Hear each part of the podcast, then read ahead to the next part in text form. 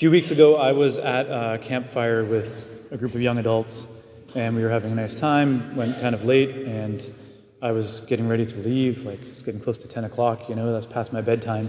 So I was getting ready to go, and all of a sudden, someone asked this really deep question. They said, uh, "What would it be like if everybody knew when they were going to die?"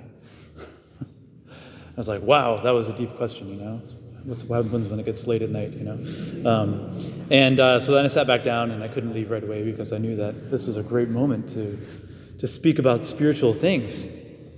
Um, so we kind of toyed around with the idea a little bit and by the end, you know, I had never really thought of that question. You know, why didn't God decide to all of give all of us like a sense or a knowledge of the moment when we're going to die?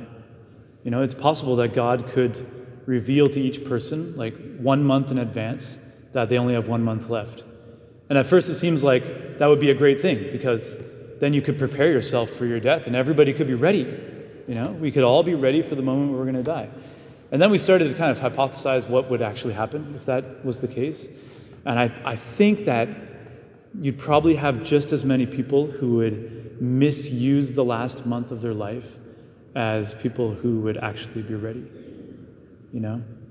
You'd probably have a whole bunch of people who would decide that they're just going to live a selfish life or live for themselves or grab as much as they can because they've only got one month left. Um, so I believe that it's in God's wisdom that we never know the day that we're going to die. Well, I thought that I thought of that story when I was reading this reading from St. Paul's letter to the Corinthians today, when he's speaking about um, being ready for the coming of Christ. You know, he has this uh, this one line which is really important here. The appointed time has grown short. The appointed time has grown short.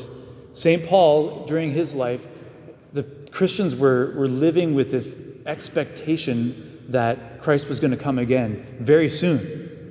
So that's the kind of the context of this reading here when he starts speaking about virgins and about having a wife but acting like you don't have one and having possessions but acting like you don't have possessions.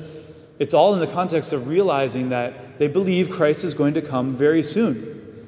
Now, this is 2,000 years later, and oftentimes we look back at that and we say, well, Paul was wrong. Christ didn't come. Actually, it's been 2,000 years and he still hasn't come. You know, for all we know, it could be another 2,000 years. Um, I think that regardless of when Christ comes, St. Paul has tapped into a really important truth.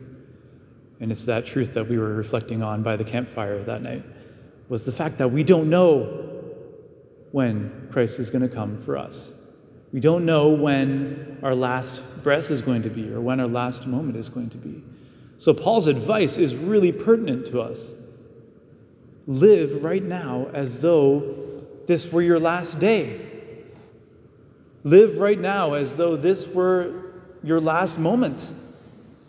We should be living every day ready to be taken by Christ, ready to go to his kingdom. You know, and it's beautiful that this ties in with the gospel today. That Jesus says in, in the Beatitudes of St. Luke are a little bit different from the ones that we usually memorize, but it's the same idea that blessed are you if you're poor, because you can have the kingdom of heaven. We're, we're living in this world as though we're detached from all of the things of this world, longing for the spiritual things that come, expectant for it we're called as Christians to live with the same attitude as the first Christians, with like this, this tendency to be looking forward to the next life and longing for it and hoping for it and living, even though we have to have lots of possessions in this world, or even though we're, we're married or whatever in this world, we're living with this longing for that life to come. Um, and I think that, you know, just to tie in this, this beautiful psalm that's read today, you know, it's a psalm that's obviously speaking to a princess when taken literally, but the church has always interpreted this, this psalm as also speaking about uh, consecrated life, right? And sometimes even speaking about the Blessed Virgin Mary. Um, because God desires the beauty of souls, the beauty of your soul, the way that the king desires the beauty of the princess. He longs to be united to your soul. He wants your soul to be close to Him and intimate with Him. So that's really beautiful when we take that passage and, and kind of transport it into the spiritual life. That even my soul, even though I'm a man and I'm not a woman, right? God has this longing to be united to my soul and to be, to be united to me spiritually and have me uh, come close to Him spiritually.